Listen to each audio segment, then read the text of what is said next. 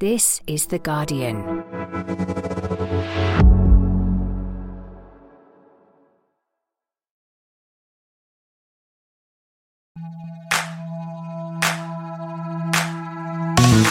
Hello, I'm Faye Carruthers, and welcome to the Guardian Women's Football Weekly. We've missed you. Have you missed us? I hope so. Too late to say Happy New Year? Maybe. Certainly not a great start to 2024 if you're a Chelsea fan, though, with that awful news that Sam Kerr has suffered an ACL injury and will be out for the rest of the season and miss the Olympics. We'll talk transfers with the window opening, look ahead to the fourth round of the FA Cup, and this first pod of the year, we'll do a deep dive on the state of the women's game and what the future holds. We'll also round up all the rest of the news from the past few weeks, plus, we'll take your questions, and that's today's Guardian Women's Football Weekly. Susie Wrack, we are so happy to have you back. I felt as if my I'm looking down at my arms, right arm had been taken off when you were you were ill at the end of the year. How are you feeling? weirdly like 110% because I've been diagnosed with asthma. So I've had undiagnosed asthma for 37 years. So now I'm like breathing like superhuman levels and yeah, so feeling really good, which is a weird, weird feeling. Suddenly I've realised my whole life I've not been breathing properly, which is quite a weird feeling. Oh my God. That is weird. I have asthma too. Join the asthma club. High five. um, oh, three. Chris Paouros as well. How are you? I was going to ask you about Tottenham, but let's talk asthma. I'm very well, having just had my asthma pump. You know, another treat for this morning. Wonderful. Um, you're doing some decent business, aren't you, at the moment? I'll tell you what, and happening early as well, which is great. But I think from the women's team perspective, like two really exciting signings that other teams wanted by all accounts. So, and lots of rumours for the men's team too. So, yeah, bring it on. Absolutely love it. Kelly Simmons, delighted to have you with us. You made a guest appearance at the start of last season, but a full cap today. it's great to be here. Thanks for having me already gone out and got her coffee, spoke on the WhatsApp group and said, Oh, it's really, really brisk out there, really cold. We were thinking she was with the dog, walking along the seafront. No, she's just gone down to the kitchen and padded in bare feet and regretted it. Cold enough. right. First pod of 2024. Very excited about this. Uh, let's round up some of the main talking points and noteworthy news while we've been off on our very own winter break. Thank you for that, football. Some seismic news, though, reaching us on Sunday evening. Chelsea star striker Sam Kerr is going to miss the rest of the season after picking up an ACL injury during the club's warm weather training camp in Morocco. This is what a statement from the club said. Sam will be assessed by a specialist in the coming days and then begin her rehabilitation with the club's medical team. Everyone at Chelsea would like to wish Sam the very best for her recovery. She's 30 years old now, and you know she scored 99 goals in 128 matches since she signed for Chelsea back in 2019. She's been wearing the armband for much of this season while Millie Bright has been out. I mean, it's just Absolutely heartbreaking news for her, Susie. A big blow personally after her injury disrupted her home World Cup as well, but also a huge blow for Emma Hayes and her side.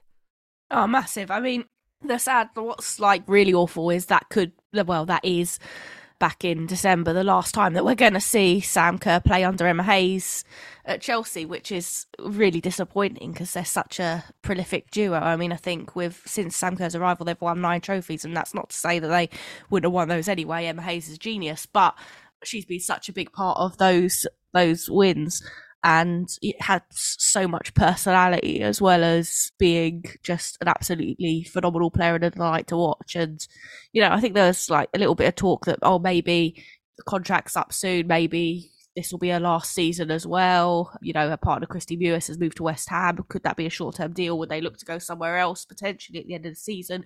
That's going to be in the air now because she's going to be midway through a recovery period whether we see her again in a Chelsea shirt, I mean, on 99 goals is uh, a pretty brutal way to potentially bow out. But it's just gutting, isn't it? Like another ACL injury. Um, it grabs the headlines because it's Sam Kerr, but we're getting them all the time at every level of the game. And it's just really, really gutting to see players have to go through what we all know is such a like emotionally and mentally draining and traumatic experience being out of the game for so long. Yeah, three to six times more likely female footballers than men to suffer an ACL injury. It's something we've talked about extensively on this pod. And let's look at the title race and what it does going forward for the Barclays WSL. Has it blown the race wide open? I think the race was probably quite open anyway. But I think this definitely sort of adds a bit of extra spice, doesn't it, really? I think there's something about it being Emma Hayes' last season in the WSL that just means there's some extra sauce for I'm, I'm, not sure where these cooking metaphors have come from but bear with me. There's some extra sauce for for Emma Hayes as well right? And for Chelsea. So I just think it's going to give other teams a little bit of a boost sadly to think okay well when we're playing Chelsea we're not necessarily going to have to face um, Sam Kerr. Although you know we know she's been out a bit already this season.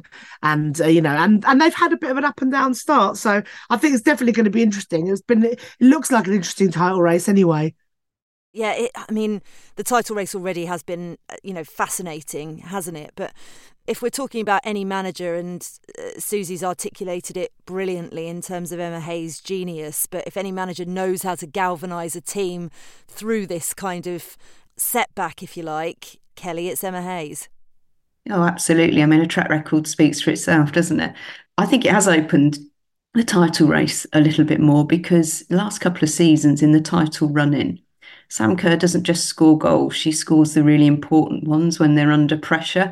And the number of times I've watched Sam dig them out, they might have gone 1 0 down or they're struggling, eh, it's heading towards a draw, and she gets the late and important goals. So it's not just her goals, it's those big goals in those important games under pressure where she really, really performs. So I think, you know, it's a huge loss for the WSL and for Chelsea. I hope that we see her in the WSL again. You know, terrible news for her. Thoughts with her, absolutely. Of course, this impacts her ability to to be at the Olympics too. So you know, absolutely devastating for her.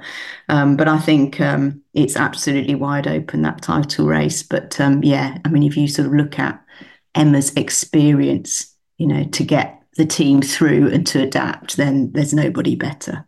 And I'm sure she'll want to go out to the USA with that trophy in her bag.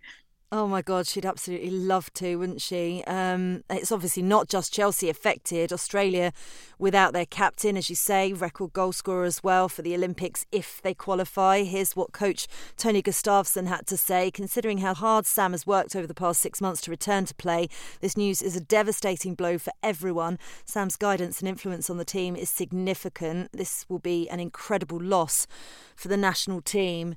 Let's talk more widely about ACLs. I'm very acutely aware this is something that comes up so often now that we have to do another specialised pod on it, Susie. But where are we at in terms of the research and and everything else that we've discussed at, at length so many times? I mean, there's plenty of research being done and being started, but it's you know it's behind where we are and where we should be, obviously. But like that's I mean, most issues around women's health you could probably say the same for, which is, you know, pretty telling.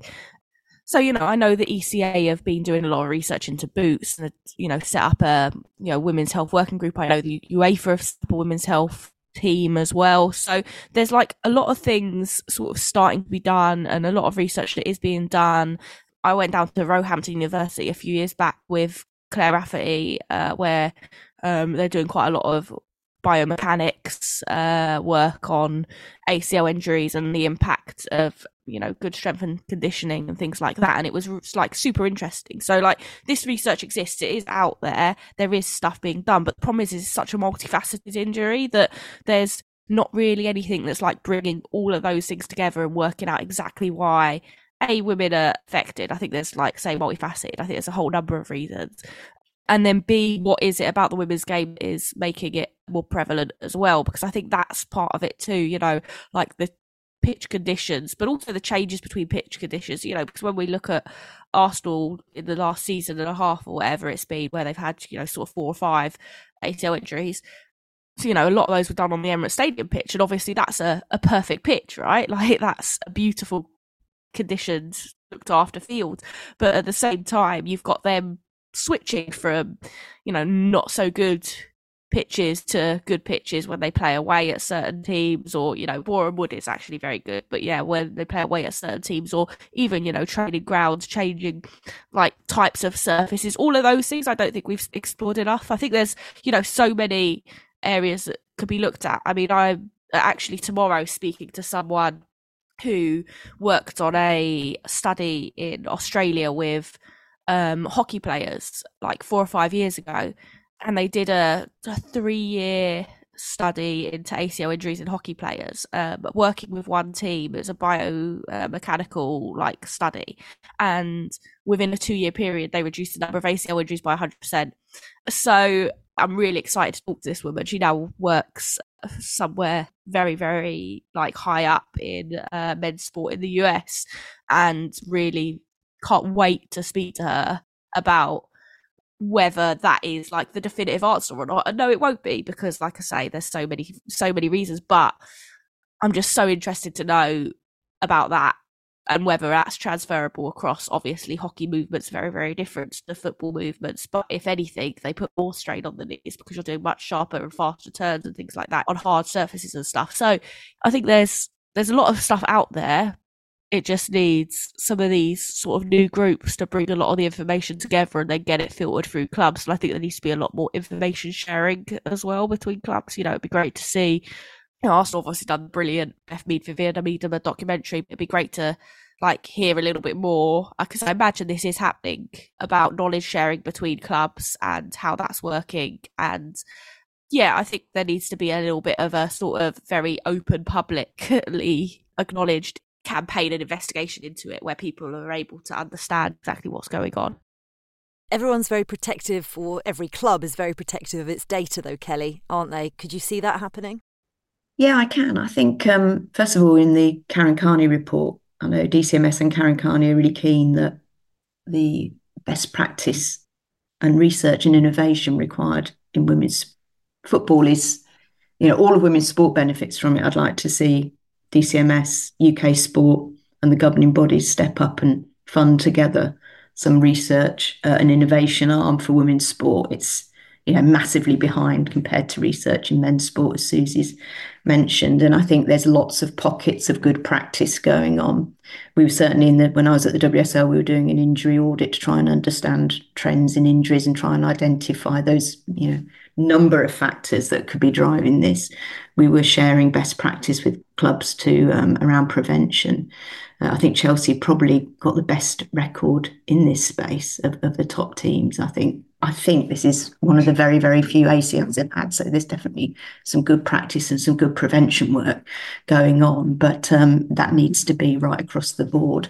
And I think, you know, there's some good work going on at FIFA, there's some good work at UEFA, but I think we need to coordinate it and make sure it's um, applied across women's sports. So I'd like to see more in this space, and maybe that's something that can come out of the Karen Carney review because I know they are keen to make sure that women's sport benefits, not just women's football. So I think there's a big opportunity there. From a human perspective, I really feel for this cohort of players because I think they've just been caught in a moment. As I mean, you look, as Susie said, it's definitely multi-layered. There's a number of factors at play um, that are around. Sort of, you know, there are some stuff around sort of physiology and boots and all of those other things. But I also think you've got a cohort of of players right now who have gone from in a relatively short period of time, playing loads more games, playing at higher tempos, having more demands on them, etc., etc. And as we're learning more, you know, obviously, hopefully, in generations to come, you will have ACLs in the women's game like you do in the men's game, but not at such a rate. And I think, but for this for this set of players. you know, like from a on that human level, I really sort of really feel for them actually because they're just caught in a moment. So the big question is with the transfer window open, Susie Wrack, are Chelsea going to dip into it to cover her? Potentially, but they've also, I think, prepared for the eventual loss of Sam Kerr in the transfer window at some point as well with the bringing in of like Mia Fishel You know, they've got Aggie Beever Jones back into the side having been on loan. Um, they've got Catarina Macario. So the talent, the young talent is there to step up. The interesting thing will be whether they feel like they need a more experienced head in that sort of attacking line before they maybe plans to sort of bring them into the into the starting eleven, leading the line from the off. Yeah, you're right, actually. So that's Chelsea. Uh, let's take a look at some of the other deals so far and those in the rumour mill as well, with the January transfer window in full swing. Um, one of the big talking points, which is going to dominate this month, is the future of Sports Personality of the Year. Round of applause, Mary Earps, an all round goalkeeping queen. Of course, the Manchester United shotstopper has been at the centre of speculation around her future, with her contract due to expire in June. A number of big clubs, including Arsenal, PSG, and Lyon, reportedly interested. What do we know, Susie? Oh, God, the January transfer window. What do we know? We know nothing. we always know nothing. you know, there was obviously interest from Arsenal in the summer for for Mary Earps, and you can, you know, sort of seen this season that their goalkeeping need is strong. Um, although that i said, it's being reported various places that that interest has cooled, which is what I understand to be the case as well. I mean, there's you know so many places she could go.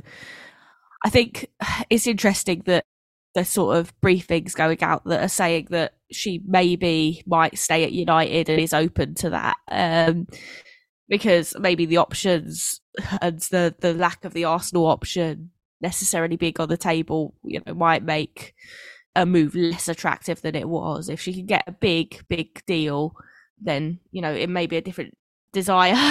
um, I also think that the ownership change at Man United could potentially change things. Uh, it could open up a little bit more of a, a will to keep hopefully there'll be some kind of proper like assessment of the state of the women's team and its set up and the players and all of that kind of stuff that gives players confidence enough to be able to stay at the side and, and want to stay at the side.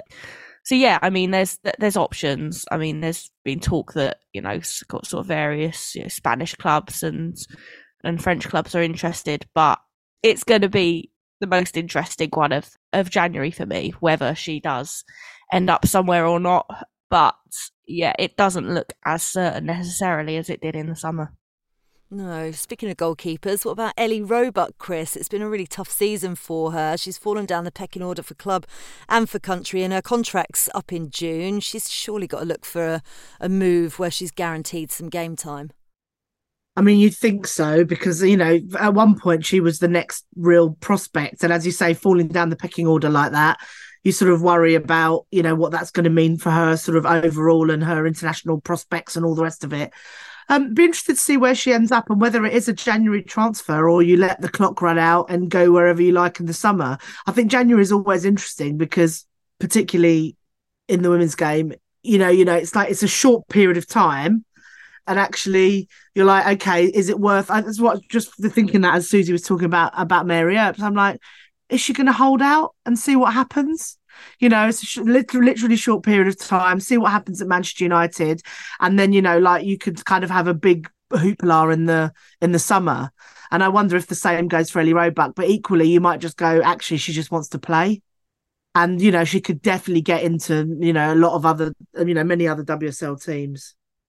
I heard that. Uh, well, I heard this in the summer that Man United were interested in her as a replacement for Mary Earps, which, I mean, would would make a lot of sense, right? On the basis of the fact that she was then iced out of City a bit, it'd be quite a controversial move potentially it wasn't a strong enough rumor for me to necessarily do anything on it in, in writing, but the rumor was there and around, and I think it's still there a little bit. So I think, you know, it could be a little bit on the basis of what happens to to Mary Earps as to what actually happens to Roebuck. I think there could be a knock on effect there. But if she doesn't go to United, I think there's plenty of clubs that would take her. There's no doubting that she, you know, had and has a supreme amount of talent. That talent doesn't just vanish. But I think the confidence piece is a massive one, and hers must be pretty shot at the moment. So, if a club comes in for her and really wants her, right, like really shows her some love, I think we'd start to see, and she plays regular minutes, and there's a club that is patient with her as well and allows her to refine that form, whatever the cost initially, like results wise. I think that could really, really pay off. Like someone would get a really, really young, talented goalkeeper potentially coming back into uh, their prime. I think there's going to be a lot of movement in the goalkeeper merry-go-round in January potentially, or none, which would also be interesting. yeah, this this is what happens in January. It could be this or it could not. it's like it's a 50-50 chance. No, it's more than a 50-50 chance, obviously. And actually, I'd, I'd be really pleased for Ellie Roebuck because you know she was nailed on to be England's number one, um, and then got that awful injury. I mean, maybe she can look to, to what happened with Mary Earps, who thought that her England career was done and dusted and, and was in a really low place. And, and look what she's gone on to do. So, you know, she's still only only 24. Fingers crossed she can get a decent move. Uh, West Ham, oh my goodness me, brought in some much needed reinforcements in the shape of USA international midfielder Kristie Mewis, Australian midfielder Katrina Gorry, and Spurs defender Shelina Zadorsky on loan for the remainder of the season. Uh, we have talked on this podcast about how desperately Rehanne Skinner needed to bolster her squad, and these feel like pretty shrewd, experienced signings. Yeah, they are. I think it's really exciting. I'm really looking forward to seeing how West Ham uh, line up and play and, and perform over the second half of the season. They're certainly down there in the mix, aren't they? It's bad news probably for Bristol City and Brighton that they've strengthened so much, but uh, clearly they're not taking any risks around possible relegation and have decided to strengthen. So yeah, exciting signings and uh, yeah, an interesting one to watch. I think to see how how they perform second half of the season. Yeah, most definitely. Um, Mewis, of course, the fiance of Chelsea's Sam Kerr, as we mentioned earlier on, which of course meant that football Twitter was alight with theories about what that means for her future uh, with the Blues. Um, Tottenham, as we've said, already been busy in the in the market, confirming the arrival of young Swedish attacking midfielder Matilda Vinberg from Hammarby and 22-year-old Australia international fullback Charlotte Grant from Vittsjö. A couple of potentially exciting incomings. Uh, both both of them. Vinberg named as the Swedish League's Breakthrough Player of the Year in 2022 and won Hammarby's Player of the Year award as well. And Charlotte Grant already has 21 Matilda's caps to her name. We mentioned this right at the top very briefly, uh, Chris, but it's good to see Tottenham not resting on their laurels and, and pushing on, which you, you would expect under Robert Vilahamn. Absolutely, and I do think that we've particularly got a, a, sort of you know we're on a on a mission to make sure that, that we actually build the women's team that is fitting for the great name of Tottenham Hotspur. I say that with a smile on my face, looking right at Susie, but she's pretending I'm not saying it. And I think that you know this. I don't think this is the end of it. We, we're linked with Amanda Nilden as well from Juventus and you know and again this is sort of just january i think you know we're going to push on again in the summer i don't think that we're going to be we're happy to sort of be a mid-table team and I think that's the plan is to try and shake up what what's going on at the top of the WSL. And I think Roberts made a really kind of great start and good intention for that. And these signings just just kind of take us to a slightly different place because they're young players and they're young players that other WSL teams wanted. And actually, there's obviously been, you know, a courting of them to say, actually, we're building something here and it's really exciting. Come and join us. So, yeah, it's really exciting. Yeah, it is. Reports over the weekend as well that the club have turned down an approach from NWSL expansion side Bay FC for goalkeeper Barbora Votikova. We'll keep an eye on that one as well. Aston Villa have made their first signing of the window. Switzerland defender Noelle Maritz making the switch from Arsenal. Carla Ward adding a hugely experienced player to her ranks. Susie, she's had 113 international caps, scored twice in 92 Arsenal appearances. She joined from Wolfsburg back in 2020. Are you pleased? I think it's a great move by Villa because, I mean, literally a couple of seasons ago, I was watching Maritz for Arsenal and thought, no, not at this level. She's not ready for the fight at the top of the Women's Super League and just didn't look technically good enough or physically strong enough for the, the battles that she'd be having. Last season, though, I thought she was absolutely phenomenal. For me, she was like one of the sort of unsung heroes of Arsenal's really, really resilient campaign as they suffered so many injuries. Really, really stepped up to the plate and I thought was a bit of a highlight. So, you know, I'm sort of slightly sad to see her go from Arsenal. I mean, I think obviously Arsenal will sort of plug that hole, but I think it's a really shrewd signing. She's hugely experienced. Um, you know, you're bringing in someone who plays regular WSL football into your side, which you know Carla Ward has done and shown works a number of times. She's desperate for a decent run um, in the team as well. I mean, that's not to say she she played a lot for Arsenal, but you know there were times where she was a little bit in and out, or you know would be substituted a fair bit and things. So yeah, I sort of feel like this is a really good step for her career wise because it's just um, she's going from being you know one of the weakest links in a very very very good team to one of the strongest in a pretty good team you know i feel like um yeah really really shrewd acquisition. Um, you know, there was talk of her potentially going in the in the summer, and I was actually quite keen for Arsenal to keep her because I think she's a very very decent option. So yeah, I think Carla Ward has waved a magic wand again. Just quickly, Susie, you've got a pretty decent option yourself in terms of Arsenal. Any other transfers we should maybe be keeping an eye out over the next couple of weeks? I'm kind of thinking Emily Fox. Dot dot dot yeah, I mean the worst kept secret in in football, right? Like, uh, I mean, uh, uh, like oh, it is funny when you see the the little video clips from training and stuff hurriedly be taken down after fans have spotted her in the background, or uh, there's a little audio clip of someone shouting "Fox" uh, in the background that suddenly vanishes from sight as well. Yeah, I mean, yeah, brilliant signing obviously hugely high profile one really nice to see Arsenal doing some business uh, because it's been a little quiet bar from you know sort of various like loans and dual registrations and stuff for some of the younger players. So yeah, for me actually the big one is uh, Katie McCabe renewing her contract in September. That uh, for me mattered more than pretty much anything Arsenal could do in this window. Obviously, I mean Emily Fox is great, but um, yeah, I think that's key is keeping hold of some of your players, and I think that's what they're going to have to slightly worry about towards the end of the season as well. They don't need to recruit a huge number at the moment. The squad is pretty, pretty strong, pretty solid. Mm, but yeah, when you're adding someone of the quality of Emily Fox, you don't need to really do much else. Couple of other deals that have uh, gone through. Leicester have strengthened their attack with the signing of Japan international Yuka Momiki, while Bristol City have signed goalkeeper Shae Yanez from San Diego Wave. Uh, now, some other news to keep you updated on, and some sad news actually from the former Everton defender and Danish international Rikke Sevecke.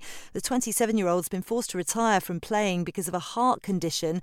She revealed in a social media post that having undergone testing in recent months, results have come back, which she says means that I'm not allowed to continue playing professional football and have therefore been forced to stop playing immediately. Uh, absolutely devastating for her. Such a young age as well. So much more to come, Susie, but health is more important.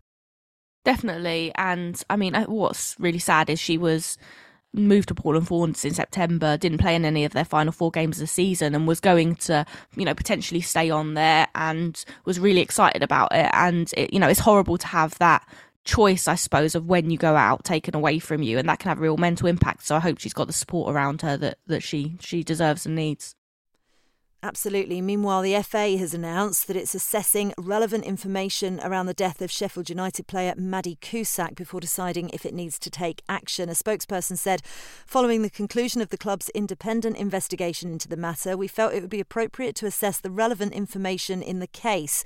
This is to understand whether or not any further actions required under our jurisdiction within football and to establish what, if any, next steps may be appropriate. We're in dialogue with Maddie's family and the club during this process. On Monday, The Athletic reported that the Cusack family had submitted a complaint detailing a wide range of grievances relating to her last seven months at the club, coinciding with the appointment of Jonathan Morgan as the team's manager. Uh, you'll remember Morgan stepped away from his role in October while the investigation was conducted, but returned to work earlier this month after the club said it found no evidence of wrongdoing. We'll obviously keep you updated uh, with whether the FA decide to further investigate. Uh, now then, that kind of rounds up everything that we've missed while we've been away. Now to look ahead to what promises to be a very exciting weekend in the fourth round of the FA Cup with the big guns entering the competition. All 12 WSL sides in action. Some of the standout matchups include my very own Luton Town, who are the lowest ranked team left in the competition, and they're going to be hosting WSL opposition in the shape of Brighton. Manchester United will play Newcastle United, which should be a fantastic atmosphere, plus all the WSL ties between Chelsea and West Ham, Bristol City and Liverpool, and Aston Villa and Everton.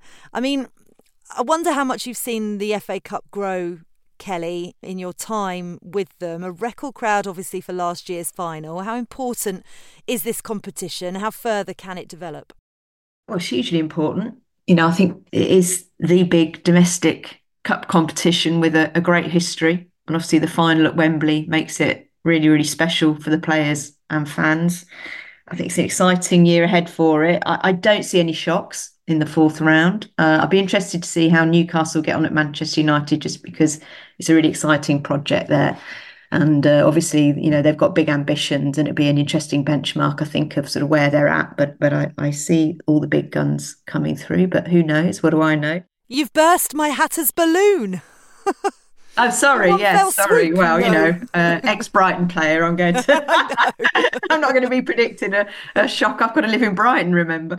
Um, I think this competition is um, an interesting sort of crossroads in its development. I think without a really clear sort of joined up strategy for its growth across all of the rounds, it's at risk of becoming a bit of a poorer relation to the WSL, who are, you know, have obviously been really focused on the games in the big stadiums and building attendances and have got the Sky and BBC deal so you can see uh, you know, normally a couple of uh, live games a weekend, and you'd go and look at fourth round of the FA Cup. The big guns are in. It should be really, really exciting, and it's great that there's, I think, eight games on FA Player, but there's one on sort of BBC's uh, website. There's none live on TV, and I think.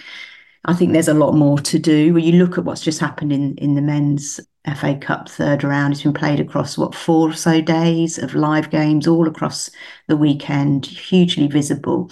And then you come to when the big guns come into the Women's FA Cup, and and I think there's probably uh, not as much visibility as as we would like. So I think there's more to do. It's fantastic the work that the FA have done to grow the final, but now I think it's got to be a really concerted effort to think about how it grows all of the rounds. One of the interesting things, obviously, the Champions League UEFA did with the Women's Champions League was when it came to the knockout, you know, they insisted on VAR and it sort of forced those um, games into the big grounds. And suddenly it took off. And, you know, we saw those huge attendances in iconic stadiums. So I think there's some thinking to do uh, around the Women's FA Cup for the FA. Yeah, I agree with you. Your Spurs, Chris, are hosting Sheffield United. I'm sure you'd like to see Robert Vilahamn give this tournament a real crack this season. Absolutely. I mean, you know, I, I start every season thinking both of our teams are going to be in the FA Cup final. And I continue to believe that until we get knocked out, literally, until the whistle blows in the game we get knocked out. So, you know, why not? I will always think back to that year that um, West Ham got into the FA Cup final. It wasn't that long ago. What, three seasons ago, was it? And I was just think, well, that's where we should be. That's definitely what we should be going for. And I think again that would be a really great marker of where the team is developing. And you know exactly as Kelly said about you know what those ambitions are and playing at Wembley and thinking this is where we belong. Um, but I guess every team thinks that you know in the fourth round of the FA Cup, right? Yeah, absolutely they do. Um, so many to look forward to. Susie, anything stand out for you quickly? I'm intrigued by Man United Newcastle, as I think everyone is. Obviously, you know, there's huge discussion to be had about Newcastle's ownership and their motivations, the club's ownership's motivations for investing in the women's team. Nevertheless, it's going to be interesting to see what level that heavily invested in lower tier side can do up against Man United and just how big that gap is um, and exactly what's going on there, I think is really interesting. Also, very, very intrigued to see what kind of crowd follows them to Leigh Sports Village as well. I think that'll be a really interesting one because they've been getting really great crowds, particularly when they hosted the women's team at St James's Park. So there's interest, intrigue there you know, not necessarily pleasure in it, but interest.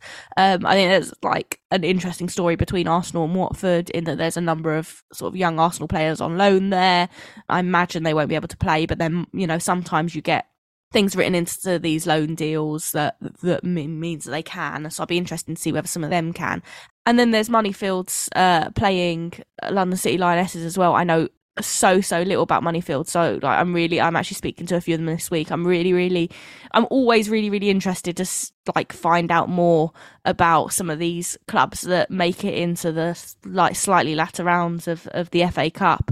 They're up against London City, who have just been taken over by Michele Kang, uh, who owns Washington Spirit, and now Lyon as well. Yeah, very exciting. Can't wait. And obviously, we'll talk about all of the games uh, next week in the pod. That's it for part one. In part two, we're going to take a deep dive into the state of the women's game and look at what the future holds. Get your crystal balls ready.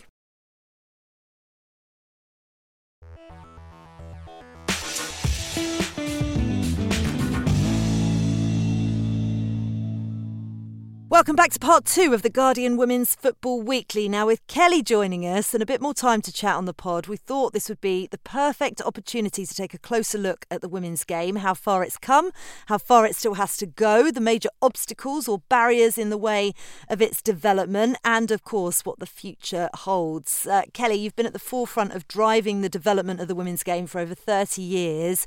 As you kind of reflect on how things have changed over the last three decades, can you even quantify? Quantify it in any way? Yeah, you make me sound old, don't you? 30 odd years. um, I suppose, in a simple terms, it's become mainstream and visible. So, whereas before the major events like World Cups and Euros, there'd be high visibility and and big audiences. That's now transferring into into the domestic game, and, and that regular frequency of, of eyeballs and, and attendance is growing. But I th- still think it's got massive growth to come. So I think it's it's been on a huge journey. So many people have contributed so much to get it where it is. We know the fight that we've had to get it to where it is. But I, you know, when I stepped back from the FA recently, my last interview, I said that I thought that women's football globally would be the second biggest sport behind men's football. I stand by that. I think that will happen in my lifetime as long as I don't get run over by a bus tomorrow. And um and, and all the indicators when you look at the Women's World Cup, the growth across the world, the growth of the WSL, when you think about how little investment really it's had, it's just, you know, on a phenomenal growth curve and it's only going to get bigger and bigger. And already it's getting some, you know, audiences that would match uh, the men's championship.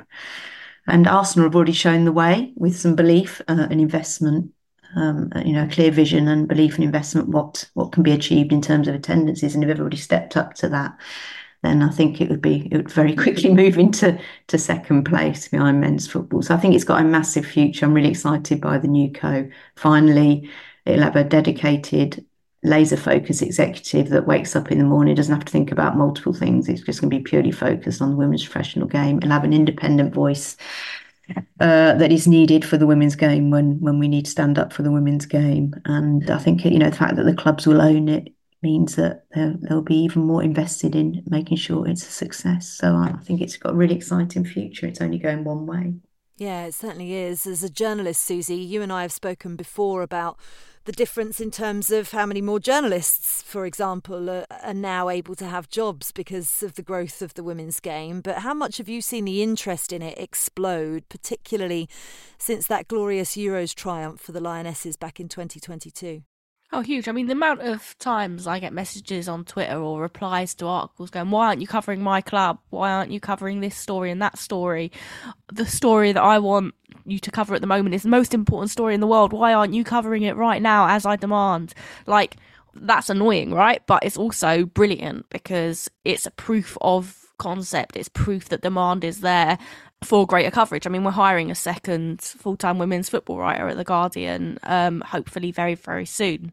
Like, when I started writing for The Guardian on women's football, it was as a freelancer writing one article a week, which was like a roundup of everything going on in the world of women's football. And that was just around the time of the women's Euros in 2017. So we're talking like a really, really rapid point to where the Guardian has a full time women's football writer and is now hiring a second full time women's football writer. Like that, you know, you just you know, in an industry that is generally shrinking, you just don't see that. So the the interest and demand is huge. You know, we, obviously we've seen it with the podcast as well. Like, you know, it's a while before the Guardian got a podcast going. You know, the sort of trajectory of this podcast has been really, really strong and really great. And the the relationship is really interesting, right? Like because it's really reliant on each other. I can't think of the right word that's in my head, but where the women's game currently really, really needs the media to grow. It really needs across not just newspapers, but you know, the TV coverage, the broadcast rights deals, the free to air telly, all of those things uh, that tell the story of these players, that build the interest, that drive the the hype around it. And then the media really, really needs the women's game to sort of step up and provide those stories in order to enable its growth and it to become a financially viable area to invest in as a media organization. So there's this really like at the moment it's it's like quite a satisfying relationship because I think everyone is singing from the same hymn sheet, which I don't think is the same in the men's side anymore. You know, I think, you know, now the men's game is so absolutely massive obviously it still needs press coverage. Obviously it still needs games to be covered and broadcast and all those things. But there's not quite the like we need this to exist like mentality that that there has to be in the women's game still for quite some time which makes it a really satisfying place to be in cover because that it, they're so intertwined that it's really nice when when you're sat at a table interviewing a player not about the growth of the women's game, but just about themselves or about, you know, their injury or whatever it may be, or their form or or whatever. Knowing that that mentally there's a, a respect and a mutual appreciation and uh, a mutual desire to drive the game forward. That's a really, it's really nice. Like it's just a really satisfying thing. Yeah, it is. Uh, Chris, you've obviously spoken up tirelessly on key issues across the sport. What's your assessment of where we currently find ourselves? I think it's a really exciting time. And that, I mean, there are so many things I could say in this moment, but just reflecting on what um, Kelly and, and Susie have just said, both of which I 100% agree with, I think the one thing we have to really be mindful of is that we need a strong pyramid. And so, you know, we've got to be really careful that all the resources don't just end up in those top two tiers. And I'm talking about women's participation across the game generally. So you're talking about fans, you're talking about coaches, you're talking about refs, you're talking about women working at all levels across the game. And that that is self-sustaining and that self-sustaining and strong pyramid is really important. And it's kind of got inclusion, diversity, belonging as its foundations and that the resources aren't just focused on those top clubs because it might seem and I know we know, I know we all know this, but it might seem like the right idea right now, but that's not how you build a sustainable game. I mean, I know we all know this, but so I think that pyramid piece is really important. Yeah, we'll, we'll, mention grassroots in, in a second, but you mentioned at the start of the pod, Kelly, the football review led by Karen Carney. And obviously, at the beginning of December, we had the news that the UK government is going to back all recommendations to that women's football review. But what does that mean in practical terms? It always feels like, you know, it's a this is what we're going to do, and then people forget about it. Well, not everybody forgets about it, obviously. How do we actually see this happening and measure it, if you like, and hold them to account on it? Yeah, I think it's really important. So much work uh, went in by Karen and and various people that supported her into that review hours and hours and hours and there's some really really good stuff in there it's quite detailed you know and it covers everything from a strong pyramid that chris has mentioned right through to NewCo right through to sort of world class player care uh, player welfare and performance environments, more money needed for academies, etc. So it's really important that the football stakeholders, there's some clear messages there for the football stakeholders. It's really important that that doesn't sit on the shelf. And I know talking to DCMS, they're really keen that that doesn't happen too, and, and ditto Karen as well. So I think there'll be sort of moves afoot in the new year to try and make sure that that document stays live and that the FA, the NewCo, the Premier League, etc., those that are named, you know, get together and, and work through what is in that document because there's some really, really good stuff in there that will help the whole game. Yeah, I love the Carney review. Um, I, I just always think we could be bolder um, in like how we push back against uh, heading sort of down the same road of the men's game, and this is where I really agree with Chris on a focus on the pyramids because like one of the things that irritates me is this 75 25% split between the championship and the women's super league for broadcast money coming in because yes it's really good that the championship is getting 25% that's obviously significantly improved on what goes on between um, the Premier League and the the men's championship in the EFL and stuff like it's much much better deal. But you know, I think that split will carry on into NewCo. You're still basically permanently inserting a growing gap because the top of the league is still getting a massively bigger percentage, three times as much. So that gap is ever growing as long as that exists. And I would just love to see things completely flipped on their head. And we say we give 75% to the championship and below, and then 25% to Women's Super League. And then you're actually properly closing the gap and properly bringing people up. So my fear is that we end up with just a Premier League Mark II, which is slightly more liberal for like if you know we're thinking politically uh, than the the Premier League, slightly less profit driven, but uh, with an eye on what is going on below, and you know like talks good talk on it, but. I would love to see some like real radical change. That for me would be like the game changer. And I don't think we're going to see that, which I find personally concerning. Yeah, I think that's a really good point. And uh, another good point I think that, that is absolutely vital, Chris, is the lack of diversity needs to be addressed across the women's game, which was one of the recommendations from the report on pitch and off pitch roles. And it's so important to make football feel like a place, not just make football feel like a place for everyone. It is a place for everyone. Therefore, there should be more roles and, and, and more diverse candidates taking these roles.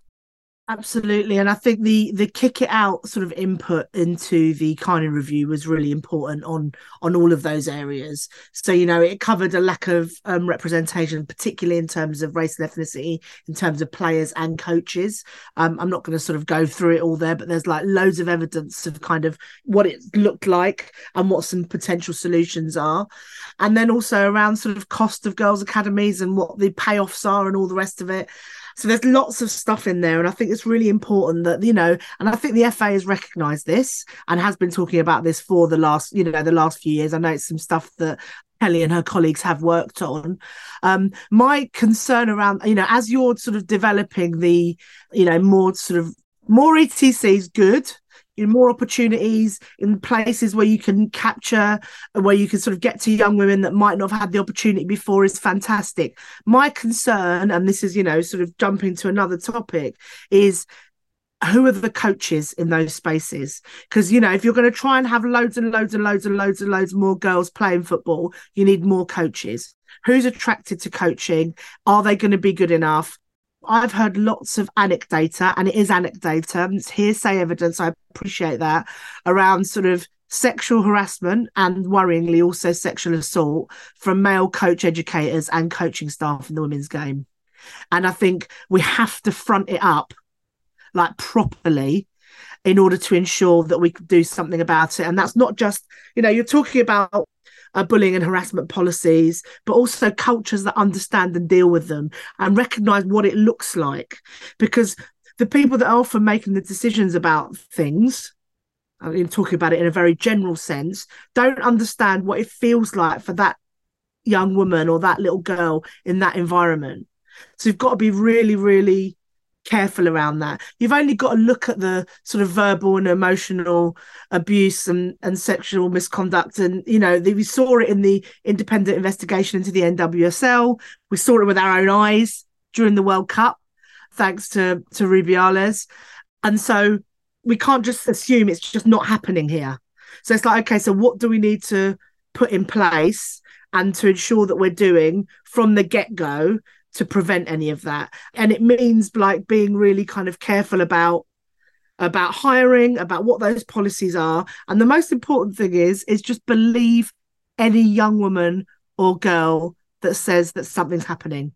Just as a as a baseline. And i think that again will begin to create those cultures and this is really important, isn't it? It's it, it's all foundations, it's cultures in place that then you can build on, and then, you know, it, we always immediately with women's football go straight into talking about the commercial aspects of it and the money and how big it can be, etc. But actually, there's so much more at the base of it that that has to be, you know, correct going forward. We should do a pod just on this. We should. Well, we were going to do. We were. Had we not had the Christmas break, Susie, we were going to just talk about this. But obviously, there's so much news that we have to catch up on as well. But don't you worry, we've got specials in our back pocket, myself and Susie Wrack. So you will, we will be the place to go to find out everything that's going on and have a proper debate about the state of of the women's game. Just to kind of round this up before we take a few questions, Kelly, you, mentioned the new co very briefly. For anybody, by the way, because it is such a, a kind of weird catch-all name for it, the NewCo. For anybody who doesn't actually know what it means, it's basically the new club owned organisation that is going to run women's professional football in England and it takes over control from the FA from next season. But it's got a, a, very strange name that just gets thrown into conversation. And I do feel sometimes if people are new to women's football or maybe aren't up with the governance um, uh, stories going on, that they won't necessarily know when people throw it in what exactly it means. But is it going to be a success, Kelly? I think so. I mean, I, I led the initial ownership review project with uh, Portas Consultancy. We made a recommendation to the board. We looked at the options around the FA, uh, Premier League, and an independent club owned company. We went for the latter. We felt that it was really important that there was that laser focus. We felt they needed a dedicated executive that completely prioritised the Women's Super League and the Women's Championship. We pushed for both leagues to go together so that there wasn't that split and that uh, both grew together. The game needs a successful, strong pyramid. So, you know, I was pleased to see that get over the line too. Um, so yes, absolutely. I think it's it's needed. I think it was time to come out of the FA. The FA did a, a fantastic job building it in its sort of build phase, and now it moves into a different phase of its development. It will be uh, alongside making sure it's a world class product with world class academies and player standards and everything that you know Karen identified in the Karen Carney report. Alongside that, it will go into you know the next phase of its commercial growth. It went from uh, zero to 18 million uh, pounds centrally uh, in the last three years, and of course, you know Dawn Airey, the brilliant chair, has gone out on record to say that they've got fantastic ambition. I love a big ambition to be the first billion pound women's league in the next 10 years. So, you know, there's, there's big growth, big commercial potential. Um, it's really important that I think one or two leagues across the world maybe have lost the football while they've been trying to grow commercially. I think it's really important that there's a really clear football strategy uh, around performance environment for players, player welfare, really strong pipeline uh, of talent to come through and support the pyramid, uh, the WSL, the Championship, and the pyramid, and England alongside um, its commercial growth. So I was really pleased to see that they've come out for advert for a chief football officer alongside a chief revenue officer, and I think that sort of sets the stall out early doors. That uh, football alongside the, business is really really important. So I think it will be a success, and I think it's it's going to be a fascinating watch. But I don't see why not. And I think you know one of Nikki's first jobs will be to to identify and secure investment to make sure that everything is invested in that delivers great football a great environment for the players and commercial, you know, maximizes commercial revenues. So all good, I think. Oh, brilliant. Okay, well, that leads nicely onto one of our questions, actually, uh, from Laura. She sent this in, Susie. With Jim Ratcliffe taking over the helm at Manchester United and significant opportunity for growth in the women's game, what would be your wish list for investment priorities if you were part of the leadership of the women's setup? Oh yeah, so I suppose sort of touched on it when we were chatting Mary Earps earlier, right? Like, I'd love to see an ownership that properly cares about the women's team and is like really like invested, not just financially, but generally invested in its progress and is gonna properly I suppose do a, a like big analysis piece internally of the state of play of the women's setup, of why they're not retaining some of their biggest uh, players and, you know, homegrown talent and, and, things like that. You know, Alessia Russo was a childhood Man United fan. Why didn't they keep a hold of her? Like, looking at some of those things, why does Mary Earps want to consider a move away? You know, Man United are a huge club.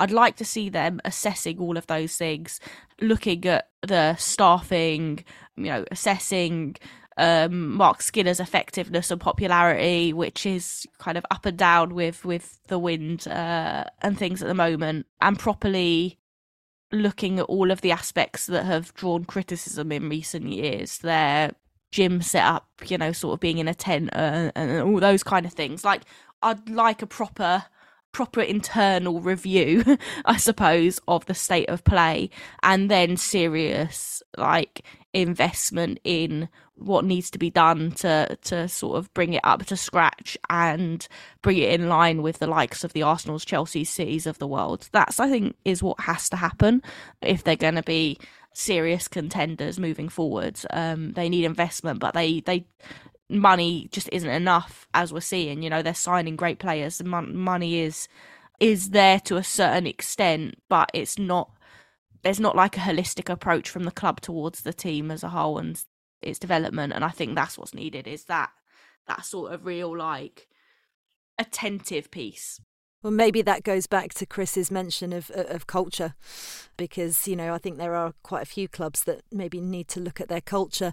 Uh, this is one for you, Chris. The Wolves Women Pod asked, with Newcastle likely to get promoted this season, do you think more teams in the FA Women's National League will go full time professional, or will they be glad to see them gone and keep to the semi pro slash amateur model?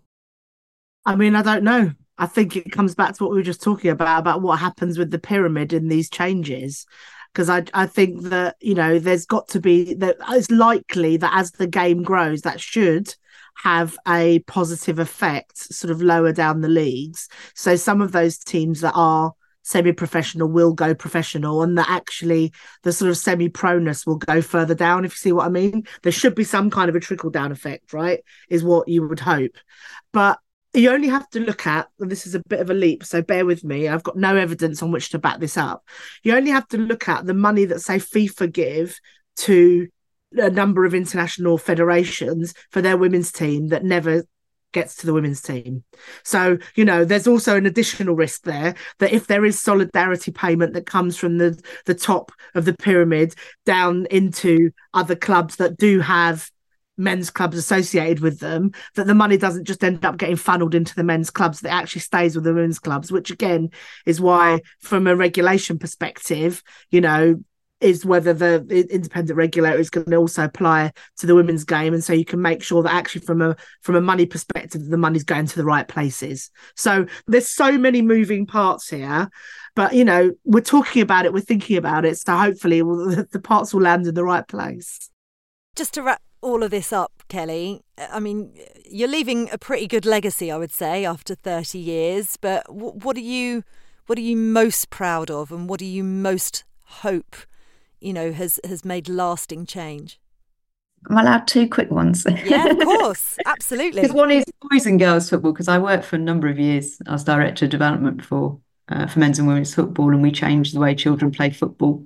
So um, we brought in the 5v5, 7v7, 9v9, um, so that children played more appropriate games at an earlier age and it was much, much better for their development. And I think we've seen with that, alongside the investment in academies on the boys' side, have massive returns for boys' football, both its retention and, and the development of players, uh, alongside the girls as well. So you know, I work with some brilliant people um, as director of development, some fantastic people who who help drive a lot of change uh, in youth football, culturally, um, environment wise, inclusion wise, um, and, and and technical development. But I think when I look back, probably the WSL because of that, the chance to help mainstream women's football. I think for me, the turning point was probably the Sky and BBC deal. I think you know it's an interesting one for the next deal, which is due, we were really clear we were reach over revenue. Reach was our priority, um, and therefore that free to air partnership with BBC was as fundamentally important as Sky, who have done a brilliant job of delivering football for us um, and some great audiences as well. But um, I think it was really important as we were building the fan base that we had that visibility. So I think that felt like the breakthrough moment because suddenly, you know, overnight into that new season of the first deal, it was just so so much more visible, um, and and the, the the audiences speak for themselves. So so yeah, you know, again, working with brilliant people, and the clubs were fantastic, absolutely fantastic. I don't think the clubs get the credit sometimes that they deserve, both for helping England's success and really driving the women's game forward. So it's a privilege to work you know, with Emma and Claire at Arsenal and all those people who are just transforming women's football in this country. So yeah, it's it was a great, great time to be involved. Of course, I'm still involved now, but but hats on, yeah. So I, I, can't I can't give up my passion and love for helping to try and drive drive the game forward. I'm glad you haven't because you are an absolute wonder and what you've done is is frankly incredible. So thank you, um, and thank you everybody today. It's been really fascinating actually talking about the state of the women's game where we're at at the start of 2024. I look forward to to the next piece in 2025 to see how this year progresses and where we get. Uh, Susie, I'll see you soon. See you soon. I'm so glad that we've got through this without Chris like ribbing me over the Spurs game, without a cheeky Martha Thomas dropped in or a 58 minutes somewhere or something. You know what? I thought about it right at the top. There was a there was an in, and then I think someone else started talking. So I just thought, you know what? I'll just have a little bit of superiority. Uh, just you know, I thought you'd be wearing a scarf, Chris. we absolutely ruined you, Susie, on the day itself and said that's why you hadn't turned up. Obviously, we knew that you had that you were quite poorly, but it was very convenient timing, I think. Uh, Kelly and Chris, it's been an absolute pleasure. So lovely to see you both. Thank you for your contributions. Thank you. Good to see you. We'll be back next week and every week now through to the end of the season, rounding up those FA Cup fourth round ties and looking ahead to the return of the WSL on the 20th and 21st of January. Remember, keep tweeting us your questions or sending us an email on Women's Football Weekly at theguardian.com and subscribe to The Guardian's Moving the Goalpost newsletter as well. The Guardian Women's Football Weekly is produced by Lucy Oliver. Music composition was by Laura Iredale. Our executive producer is Sal Ahmed.